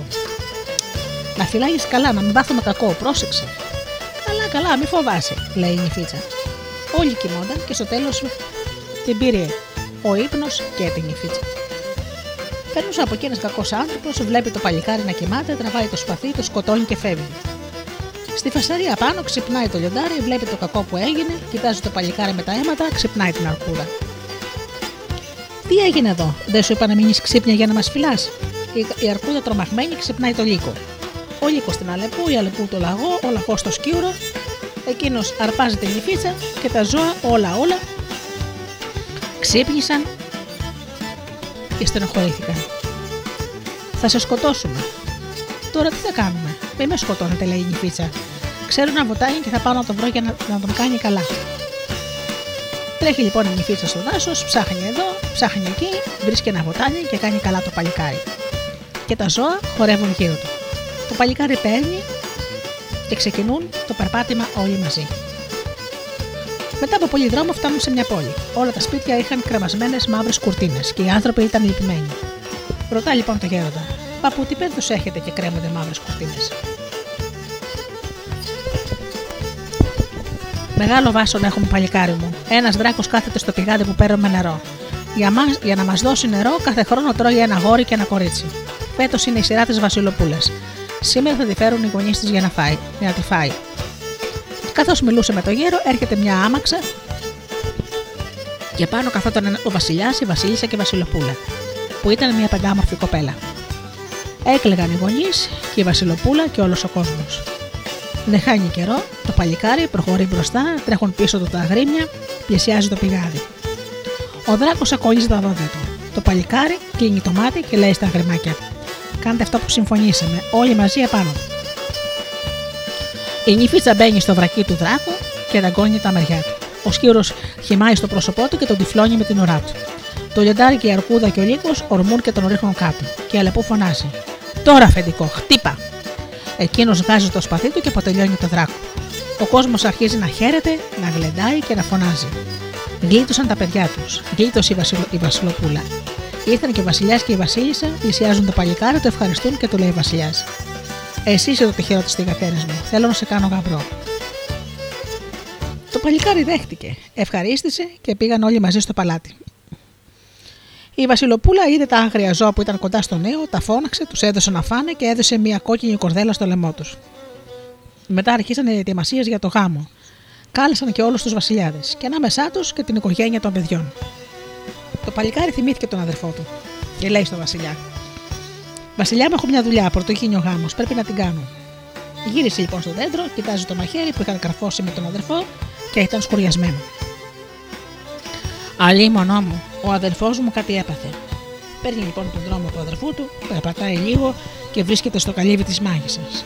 Χτυπάει την πόρτα, βγαίνει εκείνη και σηκώνει τη σκούπα να τους χτυπήσει και να τους κάνει πέτρες. Αρπάζει τη σκούπα το παλικάρι και ορμάει πάνω της. Πες μου γρήγορα τι έκανες στον αδερφό μου. Αν δεν μου πεις, θα σε σκοτώσω. Εδώ είναι, είπε η μάγισσα. Χτύπα με τη σκούπα τις πέτρες και θα ζωντανέψω. Αγγίζει λοιπόν τις πέτρες και οι πετρωμένοι γίνονται άνθρωποι. Και ανάμεσά τους ο αδερφός του και τα αγρίμια που τον ακολουθούσαν. Αγκαλιάζονται τα δύο αδέρφια και φιλιούνται και κλαίνε από χαρά. Τώρα, αδελφέ μου, θα πάμε στην πόλη. Θα παντρευτώ και θα πάρω τη Βασιλοπούλα. Τα δίδαμα γύρισαν πίσω στην πόλη και πήγαν στο παλάτι. Ο κόσμος έμεινε κατάπληκτος. Τι έγινε, ένας, ένας ήταν αυτός ο νέος, πώς χωρίστηκε στα δύο και πώς έγινε γαμπρός και πώς θα τους ξεχωρίσουμε. Η Βασιλοπούλα μόλις είδε τα δύο αδέρφια, πήγε κοντά τους, καλωσόρισε και πρόσεξε που βρίσκονταν τα ζώα με την κόκκινη κορδέλα. Όποιον ακολουθούσαν, αυτός ήταν ο άντρας της. Άρχισε ο γάμος. 40 μέρες ο κόσμος έτρωγε και γλεντούσε. Μόνο τα δίδυμα ήταν στενοχωρημένα. Σκεφτόταν πώς να βρουν τον πατέρα τους. Τώρα που είναι εδώ όλοι οι βασιλιάδες, πρέπει να φανερώσουμε το μυστικό μας. Μπορεί κάποιος από αυτούς να είναι ο πατέρας μας. Έτσι λοιπόν κάθισαν να φάνε. Τότε σηκώθηκε ο γαμπρός και λέει το μυστικό τους. Να και τα βασιλικά μας παπούτσια, είπε και έδειξε τα παπούτσια τους. Τότε σηκώθηκε ένας βασιλιάς με δάκρυα στα μάτια, τους αγκάλισε και τους είπε: Παιδιά μου, εγώ είμαι πατέρας σας. Και εξιστόρησε πως έχασε τα δίδυμα παιδιά του. Να και τα παπούτσια μου, ίδια με των παιδιών, είπε και έδειξε τον Αϊτό. Όταν τελείωσε ο γάμος, ο βασιλιάς έδιωξε τη μητριά. Και έτσι έζησαν όλοι καλά και εμείς εδώ καλύτερα. Το παραμύθι αυτό συνήθιζε να διηγείται ο αδερφό μου Αχηλέα Σημειονίδη, ο οποίος είχε το χάρισμα να διηγείται συναρπαστικά και να λέει έξυπνα ξεκαρδιστικά ανέκδοτα. Ήταν γεννημένος στο ΚΑΡΣ της Σοβιετικής Ένωσης το 1907.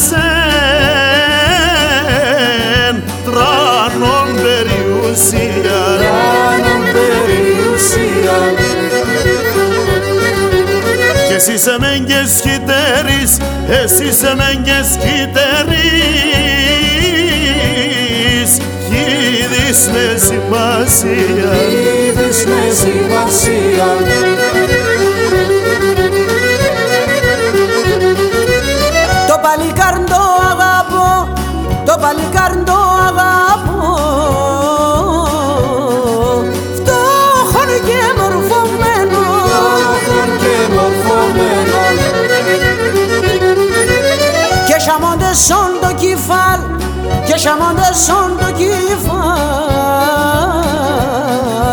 κολοκύθου γλουπημένο κολοκύθου γλουπημένο Ως σημερώνει παντριά συμφέρον εν Ρεβέκα σύντροφον είναι Σάρα συνεταιρώνει δέκα σύντροφον είναι Σάρα συνεταιρώνει δέκα Ατόντε πρώτε μέσα Αντώνη καρδιά με θέλει η μάτσου κάτσα κύτερη συμφέρει και εκεί συμφέρει. Η μάτσου κάτσα κύτερη συμφέρει και εκεί συμφέρει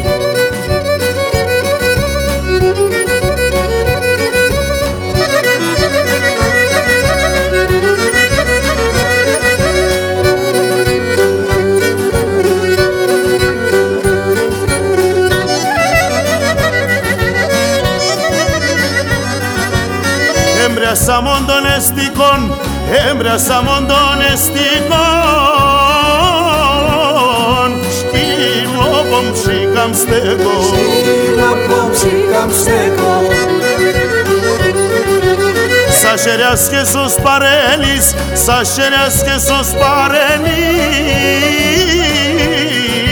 Το κεφάλι να φέγω Το κεφάλι να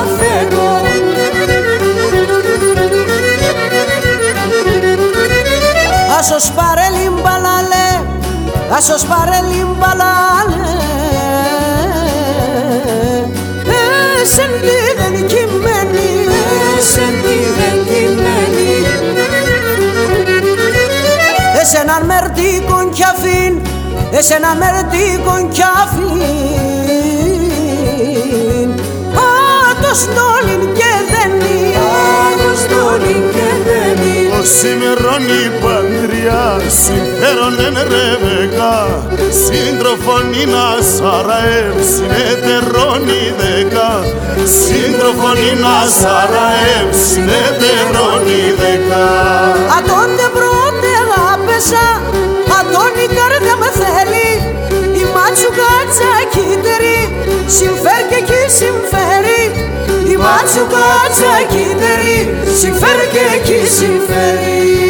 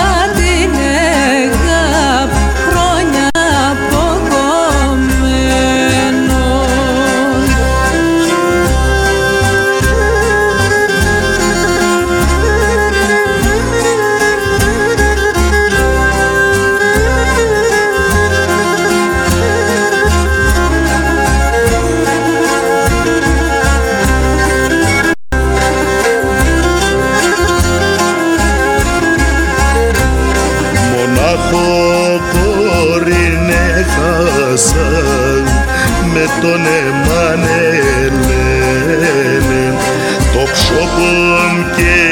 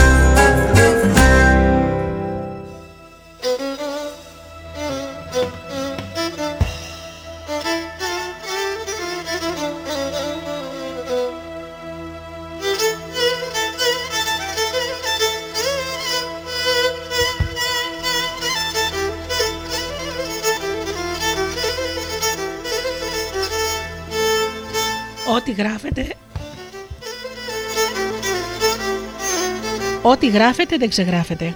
Κάποτε στη Σάντα ήταν ένας κυνηγός. Κάθε μέρα γυρνούσε στα δάση και στα βουνά και γύρευε κάτι να κυνηγήσει. Και πάντα πετύχαινε. Ή ήταν λαγός ή πουλιά, πάντως άδειος δεν γύριζε ποτέ. Μια μέρα τράβηξε ψυχή του να πάει στην πλατεία με τα μαγαζιά να βρει τους φίλους του και να σταυρώσει δυο λόγια. Με τον κυνήγι βρήκα εντελ... βγήκα εντελώς από τον κόσμο, σκέφτηκε. Πήγε, αλλά από εκείνους που ήθελε κανέναν δεν βρήκε. Και έτσι γύρισε στο σπίτι, κρέμασε το τουφέκι του στον ώμο και ξεκίνησε εκεί για τους γύρω χαμηλούς λόφους. Μπαμ από εδώ, μπαμ από εκεί, τίποτα δεν πέτυχε. Δεν του πήγε καλά η μέρα. Αλλά και εκείνος πείσμωσε και δεν γύρισε πίσω. Περπατάει, περπατάει μέσα στο δάσος, ρίχνει, ρίχνει κάτι να χτυπήσει, να μην γυρίσει άδειος και τον κοροϊδεύουν οι φίλοι του και κυρίως η γυναίκα του. Τέλος, ρίχνοντας με το όπλο, πέρασε η μέρα, έφτασε το δειλινό, έπεσε και η ομίχλη, τα απότομα και πια δεν ήξερε που βρισκόταν. Τώρα τι θα γίνει, παππού θα σε πω, αν μπορείς να γυρίσεις πίσω. Χάθηκε, έφε- έχασε τον δρόμο, κοίταξε από εδώ, κοίταξε από εκεί, βρήκε ένα μονοπάτι, το πήρε και πάει. Άντε να δούμε που θα με βγάλει, σκέφτηκε. Και πήγε και πήγε και πήγε. Φτάνει σε ένα ξένο χωριό. Τώρα είδες στο χωριό την άκρη ένα σπιτάκι που άναβε η λάμπα και οι σπιτικοί δεν κοιμόντουσαν.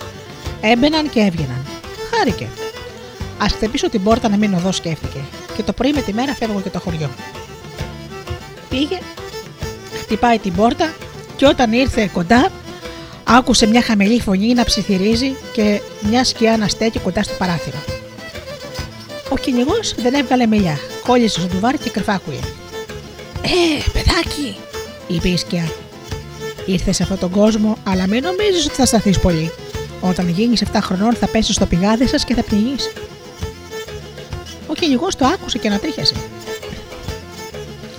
Κατάλαβε ότι είχε γεννηθεί μωρό στο σπίτι και εκείνη την ώρα η μοίρα του μωρού χάριζε την τύχη του.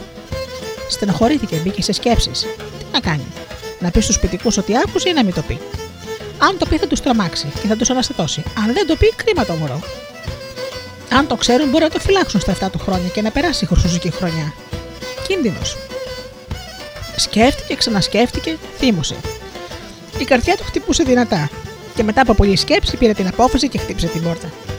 Άνοιξαν και είδαν πως είναι ένας ξένος. Καλός και καλός όρισες. Όποιος και να είσαι, έλα μέσα. Είσαι τυχερός.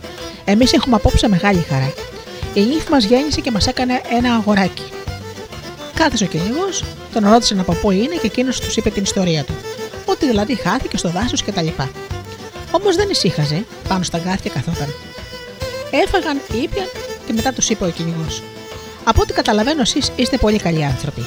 Και, και επειδή βρέθηκα στην πόρτα σας τέτοια βραδιά, θέλω να βαφτίσω το μωρό.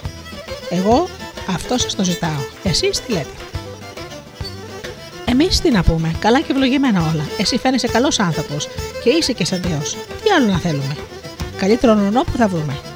Θα σας πω και κάτι ακόμα, είπε ο κυνηγός. Πες το λοιπόν, τι θέλεις; Θα βαφτίσω το παιδί, αλλά πρώτα πρέπει να ταξιδέψω, να πλουτίσω και έπειτα θα έρθω να το βαφτίσω. Καλά είπε σπιτική, αυτό δεν πειράζει. Μπορεί όμως να αργήσω. 5, 6, ίσως και 7 χρόνια να το ξέρετε. Ούτε αυτό μας πειράζει. Εμείς θα σε περιμένουμε. Εσύ πήγαινε και έλα με το καλό και το μωρό είναι δικό σου. Σε κανέναν άλλο το δίνουμε για να το βαφτίσει. Ο κυνηγός δεν, πήγαινε, δεν θα πήγαινε στην πόλη, είπε ψέματα, αλλά είχε το λόγο του. Το πρωί τους αποχαιρέτησε και έφυγε. Σιγά σιγά τα χρόνια πέρασαν. Στα 7 χρόνια γύρισε να βαφτίσει το μωρό. Εκείνο είχε μεγαλώσει, είχε γίνει ολόκληρο περάκι. Όμορφο και παχουλό και έξυπνο. Όλοι, όλο, όλοι για την εξυπνάδα το έλεγαν. Το έβλεπες και το καμάρωνες. Έτρεχες σε σαρκαδάκι. Ο κουμπάρος ήρθε με τη συντροφιά του. Χαρούμενος και ντυμένος με τη ζύπκα και τα φυσικλίκια της σταυρωτά μπροστά του. Σαν αϊτό, καμαρωτός. Έκαναν τη βάφτιση. Τελείωσαν οι κουμπάροι, έστρωσαν το τραπέζι, πέρα για πέρα και κάθισαν να φάνε και να πιούν όλοι. Όλοι έπιναν και τραγουδούσαν, αλλά ο νονός ήταν ανήσυχος. Κουμπάρα, είπε στον πατέρα του παιδιού, ας πάρουμε αυτά τα φαγητά και τα πιωτά και ας βγούμε έξω στον κήπο. Στρώνουμε εκεί, τρώνουμε και πίνουμε και χορεύουμε στην ευρύ χωρία όσο θέλουμε. Όπως θέλεις, κουμπάρε μου. Τα πήρα λοιπόν όλα, οι δύο άντρες πήραν τα τραπέζια για να βγουν έξω. Όχι, όχι, λέει ο κουμπάρος. Το τραπέζι να μην το βάλετε. Να μην το βγάλετε. Ξέρετε τι σκέφτηκα; Α κλείσουμε το πηγάδι να γίνει τραπέζι και από πάνω βάζουμε τα φαγητά. Όπως θέλει ο κουμπάρος μας, είπαν οι σπιτικοί. Στρώσα λοιπόν τα φαγητά και τα ποτά πάνω στο πηγάδι και τρώνε και τραγουδάνε. Ο κουμπάρος πια αφού σκέπασε το πηγάδι, τρώει και πήγε με τους άλλους, ήσυχος και χαρούμενος. Ύστερα άρχισε να χορεύει με κέφι. Καθώς γίνονταν όλα αυτά, τον ευαυτισμένο πηγαίνει στο πηγάδι και κοιτάζει περίεργα. Παράξενο του φάνηκε πως τρώσαν τα φαγητά πάνω στο πηγάδι.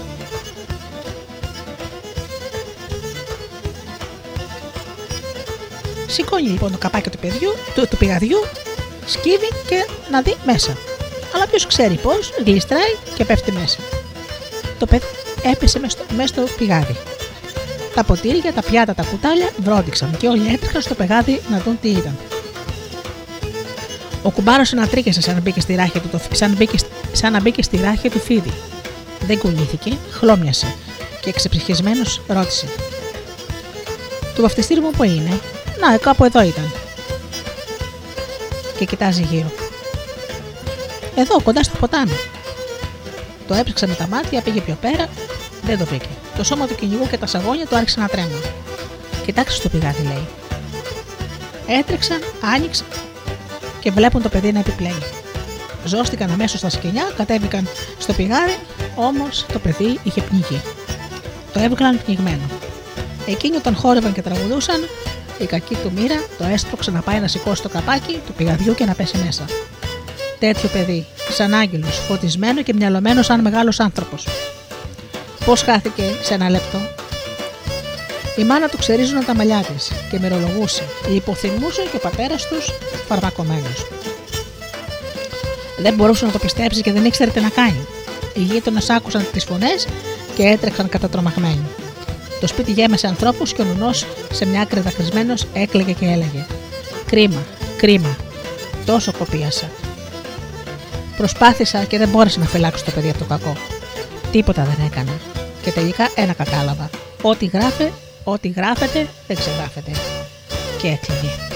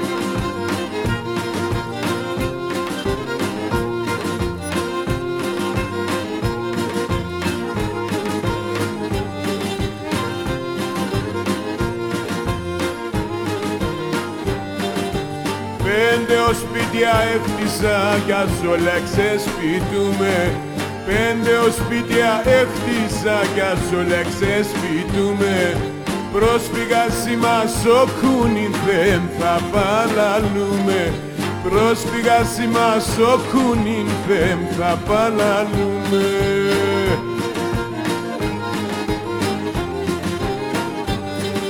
Πατρίδα μαραεύωσε αμον καταραμένος. Πατρίδα μαραεύωσε αμον καταραμένος. Σαν ξένα είμαι Έλληνας και στην Ελλάδα ξένος. Σαν ξένα είμαι Έλληνας και στην Ελλάδα ξενός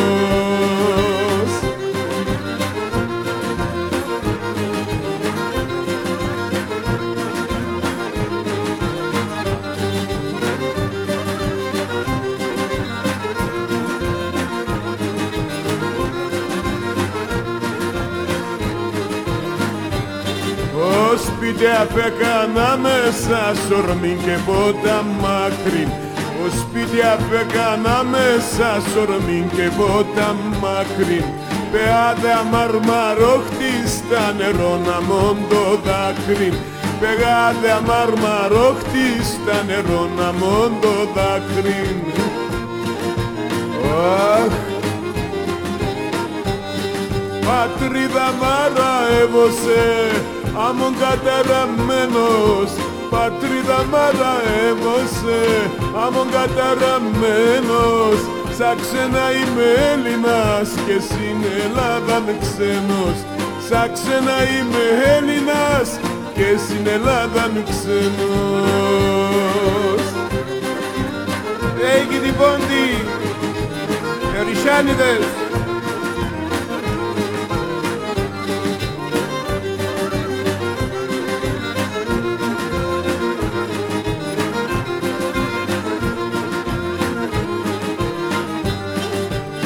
τώρα δα και στύψω νερό να πίνω κι έχω. Και τώρα δα και στύψω νερό να πίνω κι έχω. Εντρέπομαι να ψαλαβώ τα σιλοπάμ να βρέχω. Εντρέπομαι να ψαλαβώ τα σιλοπάμ να βρέχω. Αχ, πατρίδα μαραεύωσε Άμον καταραμένος πατρίδα μαραεύωσε Άμον καταραμένος σαν ξένα είμαι Έλληνας και στην Ελλάδαν ξένος. Σαν ξένα είμαι Έλληνας και στην Ελλάδαν ξένος. Οχ, οχ, οχ, εξαμοχ,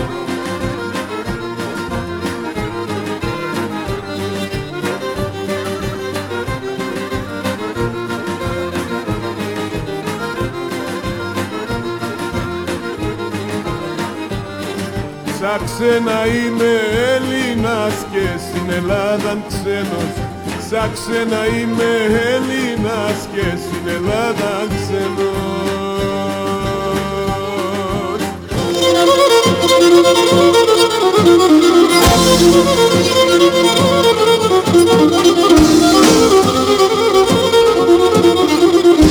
Έλα γόρι μου. Έλα. Είμαι εδώ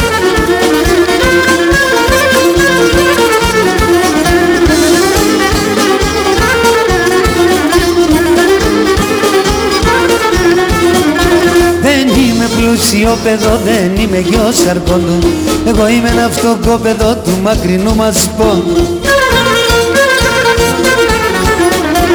Εγώ στη φτώχεια έζησα μα τίμησα το πόντο. Και μες στα πλούτια αν με δεις έχω τη φτώχεια φόντο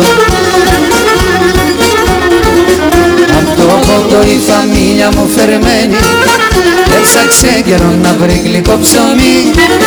Την αναγκάσα να ζει κατατρεγμένη. Μα κατάφερε στα πόδια να σταθεί. Πάμε! Ό,τι βρίσκεις ναι Έτσι αμπούλη Τι να πω τώρα έλα. Δεν είμαι πλούσιο παιδό, καταγωγή δεν έχω. Εγώ είμαι ένα φτωχό παιδό που όλα τα αντέχω. Κι αν έφτασα πολύ ψηλά, στα χαμηλά η καρδιά μου Τα χαμηλά τα έζησα, όλοι φτωχοί, παιδιά μου λένε. Αυτό πόντο η φαμίλια μου φερμένη. Έψαξε καιρό να βρει γλυκό ψωμί την ανάγκασα να ζει κατατρεγμένη Μα κατάφερε στα πόδια να σταθεί Έλα Τρίκο!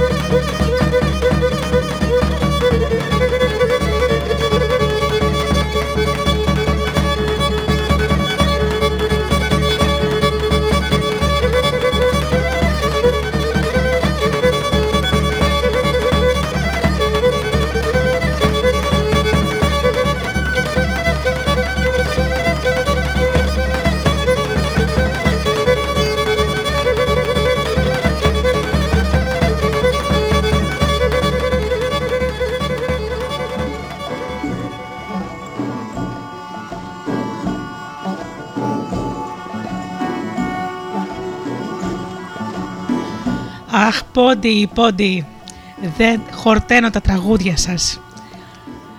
Χαιρετώ τον απανταχού πόντο ανά τον κόσμο. Πόντι, είσαστε αδούλωτοι, αδούλωτες ψυχές και απροσκυνητοί άνθρωποι. Μην φοβηθείτε τίποτα. Μέσα στο αίμα σας έχετε τη γενναιότητα και την ανδρεία. Αγαπημένοι μου φίλοι, σας υπόσχομαι ότι θα υπάρξουν και άλλες εκπομπές για τον πόντο. Κλείνω με μια μεγάλη ευχή. Να μην υποδουλωθεί ποτέ η Ελλάδα μας σε κανέναν. Καλό σας απόγευμα φίλοι μου.